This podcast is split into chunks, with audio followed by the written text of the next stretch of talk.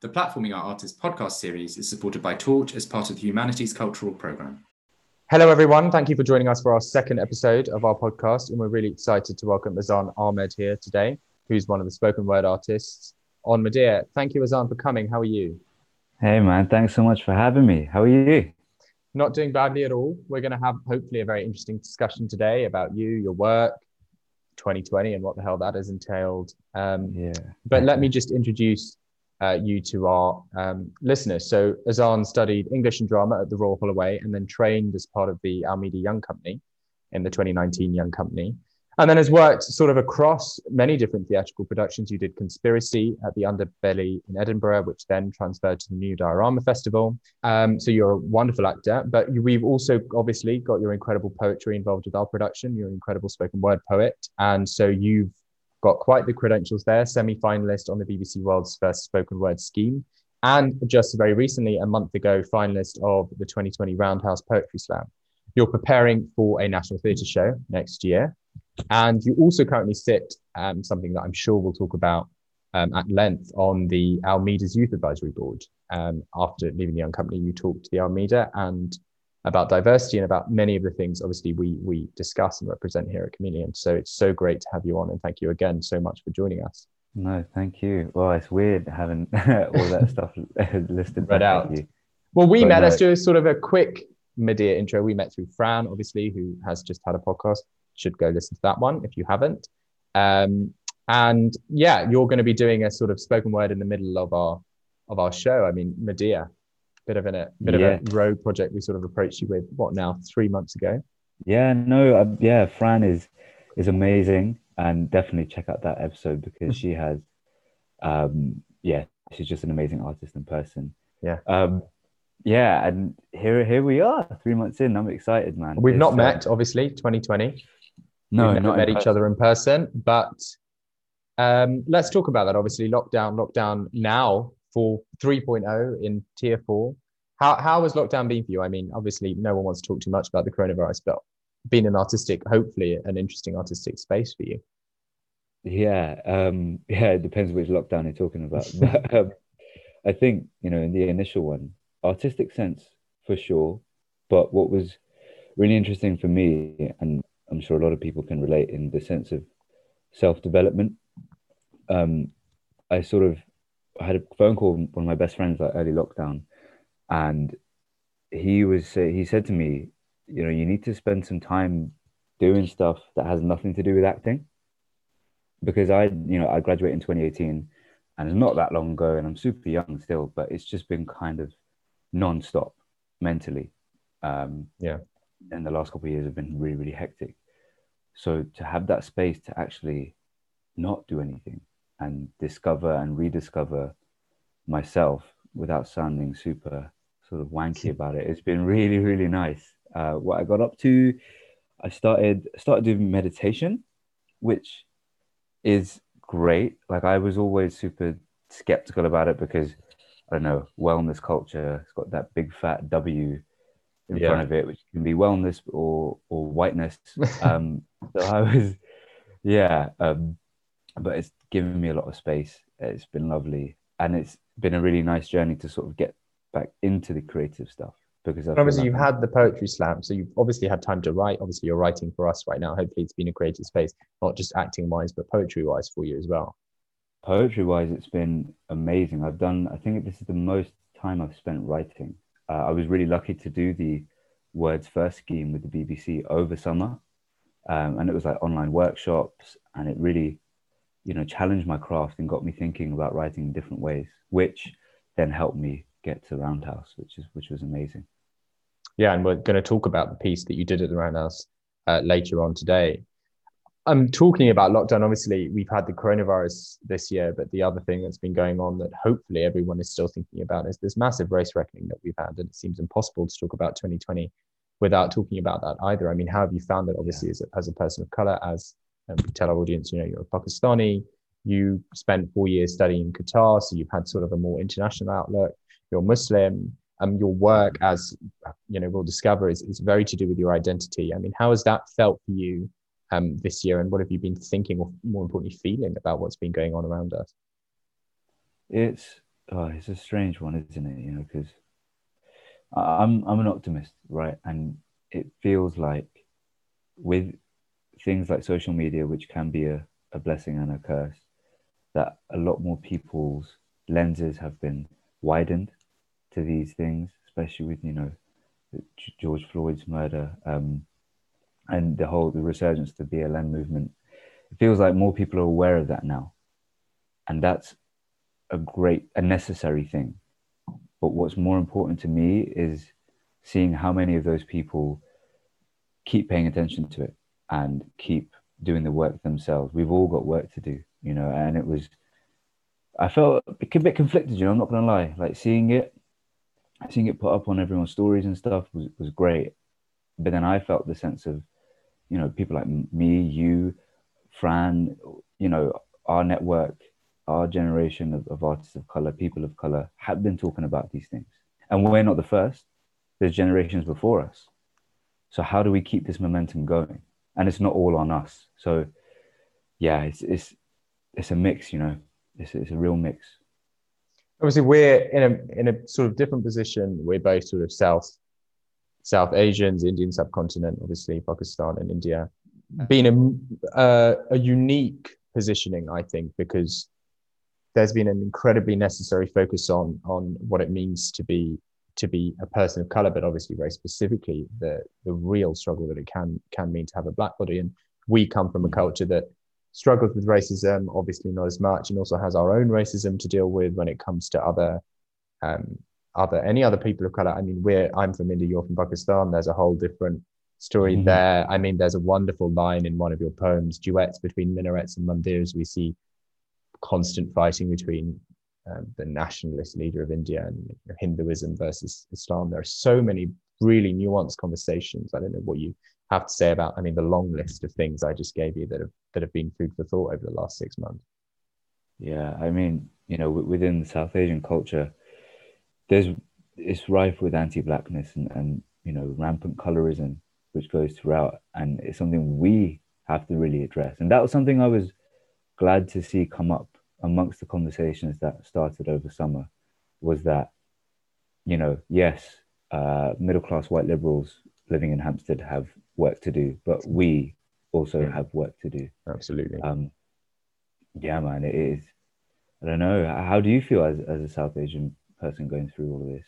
I think it's both. I think that I have a, a feeling that our community doesn't take this as serious as it should, not only for its own, as you say, colorism, which is huge. I mean, India is one of the biggest buyers of sort of, you know, whitening products globally. Yeah. But also our relation to to to uh, black bodies, the fact that my parents, as as many Indian immigrants did, grew up in Africa, so they have a very my my family hasn't lived in India for over hundred years.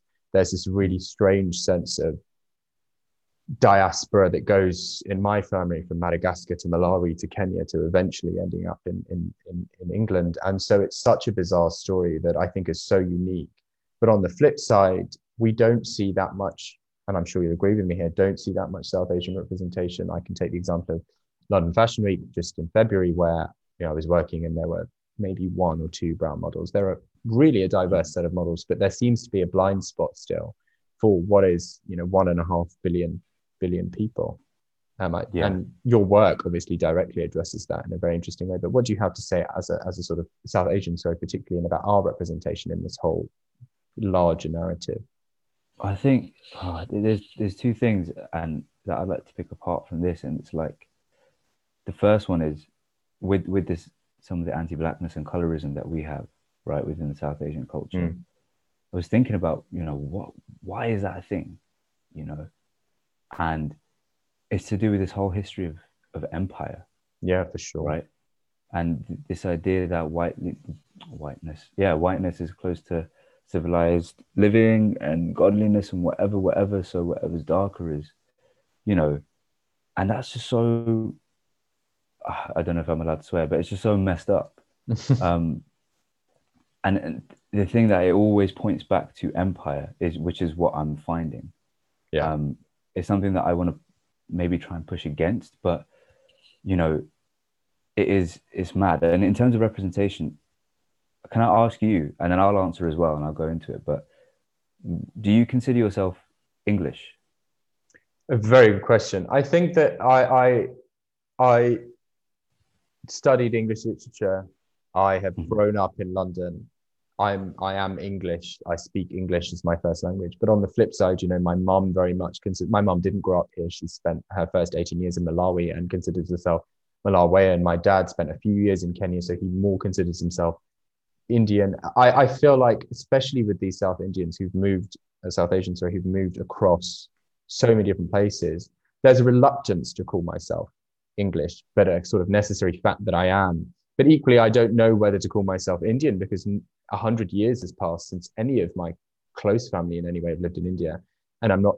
You know, does that make me sort of half Malawian? I mean, it's so confusing. The sense of diaspora yeah. has been so separated from any sense of origin. In, in, just in my opinion, that I find it very hard to call myself sort of anything. I, I, it's, it's a great thing in some ways. I love being able to draw from so many different things, but the reluctance to call myself English, the reluctance to call myself Indian, the reluctance to call myself Malawian, or my grandmother spent 20 years in Madagascar, does that give me something there? I, I mm. just don't know. I think it's the best answer to the question. I mean, please, yeah, you answer. No, that's really honest, man. Appreciate that. And that's the thing when it comes to representation, which we'll chat a bit about in a sec. Your family story is so layered and there's so much going on there. You're not just Indian, right? Yeah. But that's how we're seen in the larger picture. But I asked that question because I was doing um, a workshop for a play last week, and it's about you know an intergenerational story about um, a brown family. That's all I can kind of say. It living in in Britain, and the director asked that question to us, mm. uh, people in the room being me, myself, and third generation British Pakistani, and there were some people there who were old enough to be my dad and my mum, um, also, you know, British Asian. And it's super interesting because the older generation, those actors were saying, yes, we are English. Like, because we've not been anything else but English. Even yeah. if you go back to Empire, those 200 years, everything was shaped by the English, how we, how we, we, we we've morphed ourselves into that. And that was his response. And there's a duality there of like the historical historical accuracy but also that sort of when he was growing up in in britain it was very different. And there was that sort of desire to fit in to be seen as english not a good this, immigrant. Yeah exactly. Yeah yeah whereas you come to me and i'm like nah you know it's I, w- I reject the word English because that, for me, reminds me of that. What is it, St. George's? Is that the cross? The, cross, the red cross? Yeah, yeah. That has connotations to that. And that reminds me of like NF, skinheads, and that sort of Englishness that I don't yeah, like. Yeah. What I would say is British Pakistani. Right, okay. British, for me, encapsulates, you know, what I see when I go down the high road. People from everywhere and we all are united by this commonality of Britishness. Yeah, yeah. Of the, the queuing up, the the politeness, the whatever, whatever. But then I have to mention the Pakistani because because that's a big part of me. And I get the argument of like, yeah, but we're just British. Cool, I get that. But that doesn't mean I have to erase, I have to delete the Pakistani from when I say it. You know what I mean? Yeah, yeah. It, it's, it's very interesting. And I think you've got sort of further complication. I don't know what word to use there, but you're also Muslim, and that comes with its own whole set of different stereotypes and different prejudices. I don't know if you want to talk talk a bit about that. Mm-hmm. Yeah, I feel. Yeah, man. I mean, someone asked me once a few years ago, like, "Oh, if you could go back to any time period in the world, like, where would you? When would you? When would you go? Rather." And the first thing that kind of came up to my head was just like, maybe the 90s or just any time pre 9 11 because right. I, I, was four when 9 11 happened. Uh, and I've really, I've not really lived in a world where Muslims haven't been public enemy number one in the tabloids and stuff. There's a brilliant, brilliant uh, photography book by a friend of mine, Mahtab Hussain, uh, called You Get Me, where he sort of, I think over eight years, might be longer, he photographed working class British Muslim men um, different ones, and has their quotes along with the pictures in this book.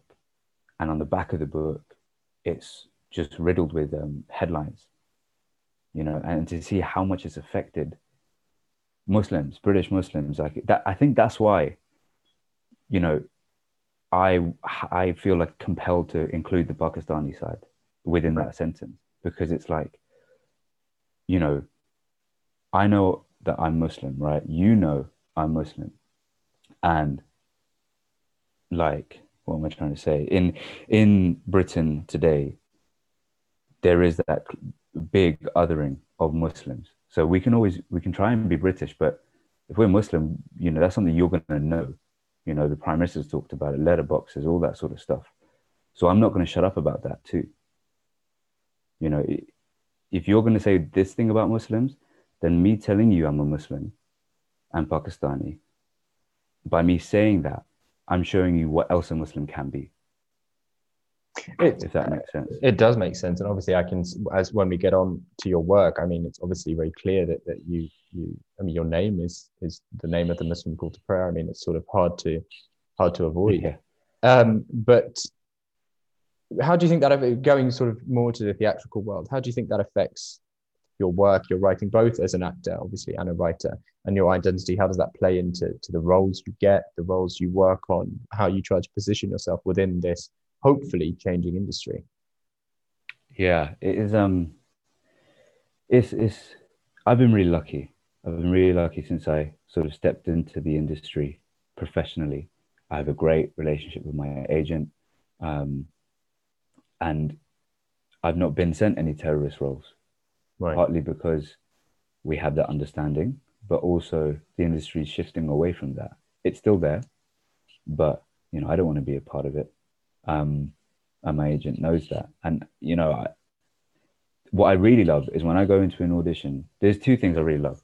When I go, when I get sent a script that is that honors and acknowledges the rich culture that we have as South Asians. Mm. And then the other time is when I go into an audition room or a waiting room and I see guys of all different colors and creeds going for the same part and that has happened a few times uh, less than i would have liked but something like that really is like okay cool like the, playing field is being sort of level talking of theatre and this potential change and production companies like our own and so many like you know, good chance and Talawa and Tamasha and Taraz there are great great companies that are doing this work do you think i mean we've seen these last five months you you sit on the board of an extremely influential theatre do you think the industry is changing? I mean, what do you think is happening? What do you think should happen? I mean, talk for a little bit about what is going on in theatre, particularly. Obviously, there's a much bigger narrative socially, but just in, in theatre in the industry, obviously, that we're working in right now. I think, you know, I can only speak from my perspective and being so, yeah, I, I sit on the Almeida Youth Board. Um, and it seemed when, when all the theatres put out their statements and whatever, it was nice to see at this point, everything feels performative. Right. And I know, I know it's been halted because of COVID and everything. But when things start starting up again, then we'll see who's really doing the work. And from a, from a youth board perspective, it's been really enlightening because it's one thing, you know, us young people always talking about change and really being, you know, loud with it and then actually doing the work. So mm. I've, hmm. I've loved being on the board and sort of learning the the logistics behind stuff. And I think the biggest thing, and we've spoken about this before, like a lot of theaters are getting in their own way. They, you know, they stand in their own way of their own progress. So I can only hope, but the real change comes from having people of color in in the room, in the room, in the building, every step of the way. Position. Yeah, absolutely and we see that happening in some great. Mean, Young Vic is a fantastic example of a, of a of a group that has has people of color all across the building, and the Almeida having the youth board is an example of things that need to happen, and hopefully we'll see that change. Um, but you are one of the people making that change with your work, and I think it's it's just about time we talk about these incredible. I was lucky enough yesterday to have you send me sort of seven, eight, seven, eight of your, your recent works, and I've seen obviously that the stuff that you did for the Roundhouse and um, you you you create work that's very close to your heart very close to who you are and your identity. And you're very vocal.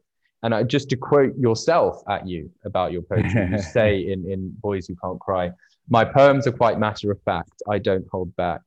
And later on, you say, my poems aren't used to incite racial or religious tension. My intention is to highlight, mention, and bring our stories to, to attention. I think it's a very interesting, I mean, it's a very clear statement of who you are and what you do, but I'd love to talk about you know, your writing and this particular idea of you're not using, you're not inciting anything, you're just bringing things to attention. I mean, talk to me about that. Yeah, I, I think, you know, especially the earlier poems um, was just a way to get things off my chest that I had thought about saying over, I think, my three years at uni. Um, and what, even before that, man, like the way I got into poetry was a bit weird. Um, like I, so I was, I had never written before. I was just an actor. I was really naive, and I used to think that like, oh, you know, you know, you see those people, actor, writer, director, producer, mm. prop maker, you know, tap dancer. yeah, very stressful. And I was like, yeah, and I, I had, I used to have the, the thought of like, okay, but like if you really want to be an actor, stop doing all that other stuff. You're just yeah, yeah. wasting your energy. Um, very naive, but uh, yeah, the poetry stuff came about because I was attending National Student Drama Festival (NSDF) in 2019. Um, I came there, and one of the associates there, a brilliant actor and creative called Nima Taleghani, uh, he noticed me probably because we were one of few brown people in the building. Um, and we had a little chat. And later on that night, he said to me, Yo, four years ago, he got noticed here um, by doing raps at the open mic. Right. And then he turned around and said to me, I think you should write something and do it. I was like, okay, I've never written before, but let's see. I kind of dismissed it. I went away that night to where I was staying and for whatever reason, you know, just the words that was coming. Uh, I, I, I, was reading a poetry book at the time, so call it divine timing, call it whatever you want. um, wrote this poem, which ended up being "Call Me by My Name," and then I was like, okay, cool. I've written this. I have no idea if it's completely crap or not. So I'm going to get a coffee with Nima, spit it to him, and if he thinks it's all right, I'll do it. If not, I'll just, you know, wallow away in self pity and just discard it and never do it again. Got this coffee with him the next day. And right at the beginning, he was like, okay, cool. Um, halfway through, my friend Roy might join us. And I was like, okay, cool. Yeah, Roy, just another student. That's fine. But I'm going to do this poem for you. Um, and it turns out that that Roy was uh, Mr. Roy Alexander Weise, MBE, artistic director of the Royal Exchange in Manchester. I never met Roy. And all of a sudden, I'm sitting in front of them both, got this poem on my phone, and I'm shaking. And I decided to do it because I have to. And after I finished it, they didn't say anything. They just put their fists out in a sort of, you know, spud moment of mm. respect. And I was like, okay, cool, cool. Uh, I'm going to do this. Did it in the open mic, and then yeah, man, been going ever since. So I mean, a long tangent, a, but it's one hell of a story. Um, I don't think most people do their first performance to the to the artist director of the Royal Thank you. But let's talk about that poem. Call me, call me by my name. Obviously, a bit of a play, I think, on the on the film. But what's interesting here is, I mean, the, I don't think there's anyone who has a name that is English they can't relate to. But you know, Azan, the second A is long, but what's longer is your reluctancy to say my name correctly. And just to speak, I was doing a course about three weeks ago with a. It was a great course and I was with a producer for, for seven days, and that whole time he avoided saying my name. He just, oh, that, you know, oh, you, you know, just wouldn't even mm. say it. And I think what's so interesting, what you say here, the final word in this, this thing is sinister, and there is something sinister about this reluctance to even call me by by my own name. I, it's such a strange phenomenon. I think we all, it's, it's such a weird universal thing. Our name is perhaps the closest thing to our identity, and yet so many people who don't have the name John go through their life with people constantly avoiding saying their name. And your name, as you say in your poem, it's, it's I mean, why don't you talk about that? The importance of your name and why it's almost ironic that that, that people don't say your name. Yeah, man. My, I mean, I just, I don't know, it might be kind of selfish. I just love my name. I think it's hella cool, you know? Um, I only know one other person with that name, and I, I, think I went through a lot of uni and some of school. Um, everyone saying Azan, Azan, mm. you know, and I don't know if you have this as well, but sometimes when someone sends me an email, I can read, I can like listen to how they've said my name. yeah. Yeah, yeah. And it's like, okay, cool. Like I know where I stand with you. Um, yeah.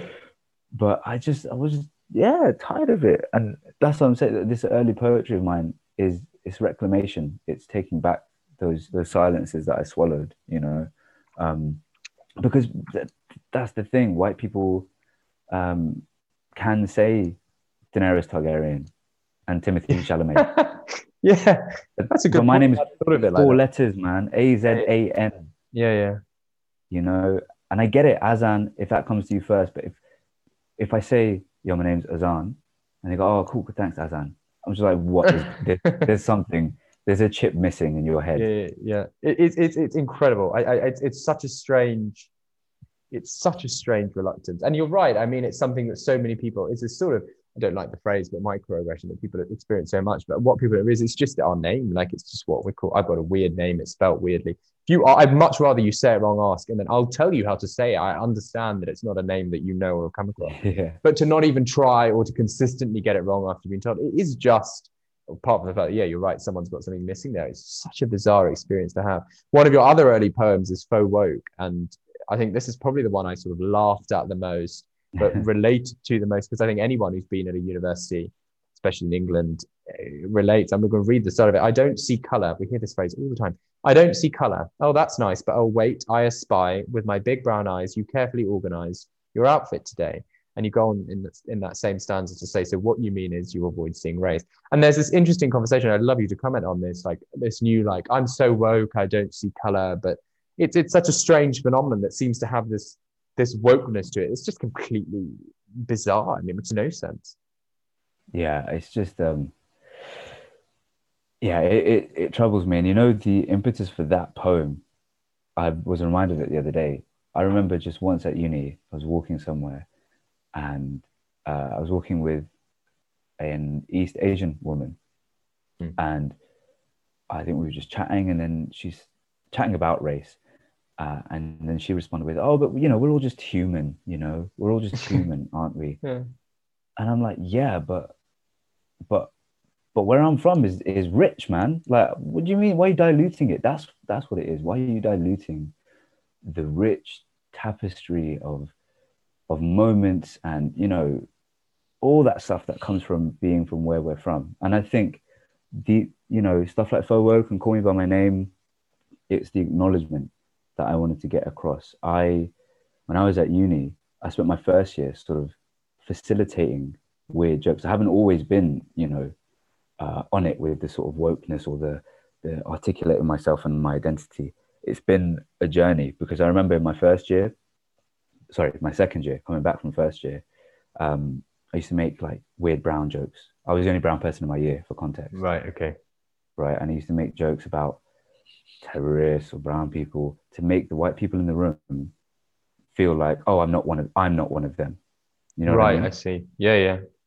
And then this shift happened where I was coming back. First time I'd seen some of my mates uh, since summer, and my best mate was standing in front of me. And I was walking up to the pub, and he was like, "Oh, there's my favorite terrorist." Jesus. Yeah, and I just sort of had this moment inside where I was like, I I facilitated that. Yeah. And I don't ever want to do that again.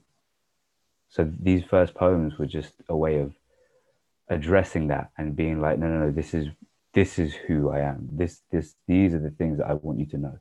You say in this same poem, know your history, know that it affects mine, and that the two have been intertwined since before 1599. I mean, it's such a such a trend. People don't realize the extent to which how long Britain was in our country, and it wasn't just sort of trading that was in there, sitting, living, taking over.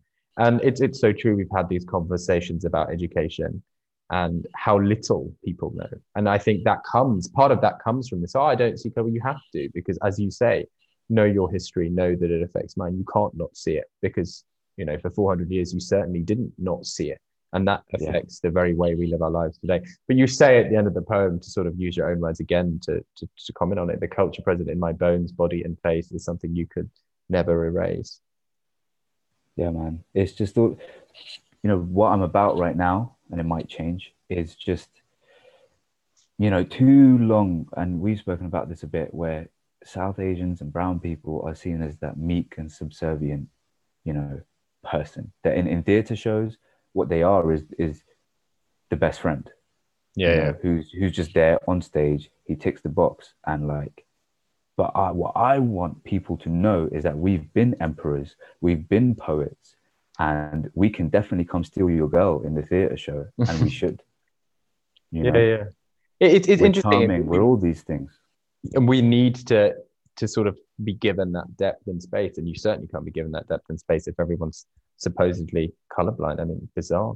You you, yeah. you write going to sort of your more recent and, and later poems. You've got these wonderful something I, I, love, and I think any South Asian will love is uh, your, your use of you know haldi haze, pounded onions and garlic and chili. These are from where are you really from? Pounded onions and garlic and chili powder. So many of your poems sort of relate to and speak to such integral things in our food. I mean, any South Asian is obsessed with food. Our grandmothers are obsessed with food. All we do is think about eating. Um, and you draw on these wonderful things, but you also write. I wonder if I can find it. You write in an earlier poem. I remind you that chicken tikka masala was made for the white man's taste, and you've also got this strange. You use these images, but you point out that they've even they're sort of compromised in, in a strange way. Yeah, it's nuance, isn't it? It's all about nuance. Like this, this stuff isn't black and white. Um, it's all it can't be black and white because we're brown, right? yes, absolutely. it's all it's all gray area, and the food thing is that's our sort of legacy. I feel, yeah, to each other. You know, people pass down recipes, and and we don't really write stuff down. We do it by in order to do it, if we do it by andaza. You know, by yeah. feeling. By feeling. That's all. Dad. That's all my grand says when I'm cooking just see what feels right. It's salt. I don't know how salt feels, but apparently I should just know. And you do. You end up learning somehow. You end up learning. Feels right. beautiful thing. And I think in terms of my creative practice and stuff, that's where I want. That's what I'm interested in. I'm. We've had that phase of, and there are people still battling with it with the whole. I'm Asian, but I don't want to be Asian. I just want to be British and, blah, blah, blah, and, yeah, it's a massive, you know, massive part. A in, part of our culture. Yeah. yeah, but what I'm interested in is is acknowledging what's happened before, you know, and and taking that with just like these recipes. Like I, I didn't know until 2017 that my granddad was a poet and right. like a legit one, like published in Pakistan and everything. And um, you know, talking stuff like Riz Riz Ahmed's new film Mogul Mowgli, incredible, where you know he acknowledges the generational trauma, like going back, looking back at where you've been so that you can catapult yourself forward. That's what I'm sort of interested in. And you you directly, uh, you know, talk about. I mean, one of your poems is called Paki split. It's P A K I, but a word that is used. I mean, you're actually Pakistani. I'm Indian. This is a word that's used to describe everyone in the South Asian subcontinent. I mean, there's one and a half billion of us, well over a seventh of the world's population, and yet we're all referred to by this term. But then you subvert this in such a brilliant way because you point out what it is and what that actually means and the strength of, of what that actually means. Yeah, yeah, that was a nice one to get off my chest. I wanted to sort of test myself lyrically. Um, this some of this work will speak to to brown people way more than it speaks to white people. It's like I yeah. want, I want, I want people like us and my brothers and cousins and whoever to feel like, oh, like whoa, like cool, that's that that uplifts me and then I want other people to be aware of all the things that encompass us. But you also, I mean, you do that, and I, have been very moved. I spent you know, six, seven hours yesterday sitting with your work and, and reading it and thinking about it, and it's extremely moving to have someone who speaks to.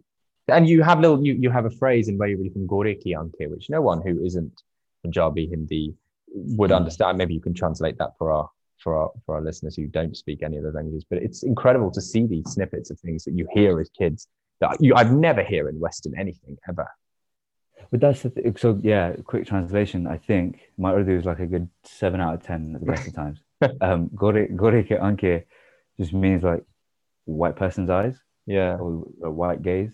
But this is the thing. I think I spent, you know, a certain amount of time being weirded out and embarrassed at some of the things that made Brown. You know, like Bollywood films. I still Yeah. find some of them cringe. Not They lie. are extremely Um, cringe. But yeah, but you know, stuff like the language and stuff. And the color, the colors that we have. You know, in saris, kameez, some of them are shiny. Um, I was embarrassed about that stuff when I was younger, like a young teenager. And it's just about reclamation. You talk about my grandmother wears a sari every day. I see it every day. We wear sherwanis to weddings. We're so surrounded by it, and I think there's. spe- My grandmother doesn't speak English. She lives with us in a house, a very traditional Indian setting, and we're surrounded by it all the time. There's always Indian television on in my home. There's always some ridiculously dramatic Hindi Hindi soap. There's always a sari on. There's always a wedding going. on. I mean, we seem to be married every week of the year. Someone is but it, it's so omnipresent in our lives and yet there's such a disconnect from it is like a separate sort of secret life i remember leading as a kid it's a brown life that i had that was Yeah. completely separate from my being british british in school and certainly at a, at a, at a sort of posh university that was very white Yeah, and you know, I just feel like it doesn't have to be separate. You know, my the generation from partition, right? So our grandparents' generation, Yeah. they su- they survived so that our parents' generation could live, and then you got people like us who can dream. yeah great way So- of putting it Like my my, I remember my dad's been telling me stories of on Eid when he used to he grew up in Stonebridge, um, and when him and his his cousins used to go onto the high street with their shalwar kameez on, it was like a real act of protest. They could they could and they did get into fights because of it, um, but now we can do that and it's all fine. So why shouldn't we? it's, it's a it, yeah it, it's incredible how quickly i mean partition 70 years ago the biggest forced mass migration killed This is all well over people yeah it's it's fantastic way of putting it it's bizarre it's a million people died more probably it destroyed two countries and continues to really cause tension on the state but no one thinks about the fact that you're right our grandparents I might neither were in the, the country i don't think but um, on my side i mean but um, Mm. it completely transformed and continues to transform um, everything that happens between between our two countries. Partition is something we do not talk enough about. I mean, people barely know about it, forget about talking about it. Yeah. Um, but you write to sort of um, get to a get to a a more recent poem where there's a there's an incredible.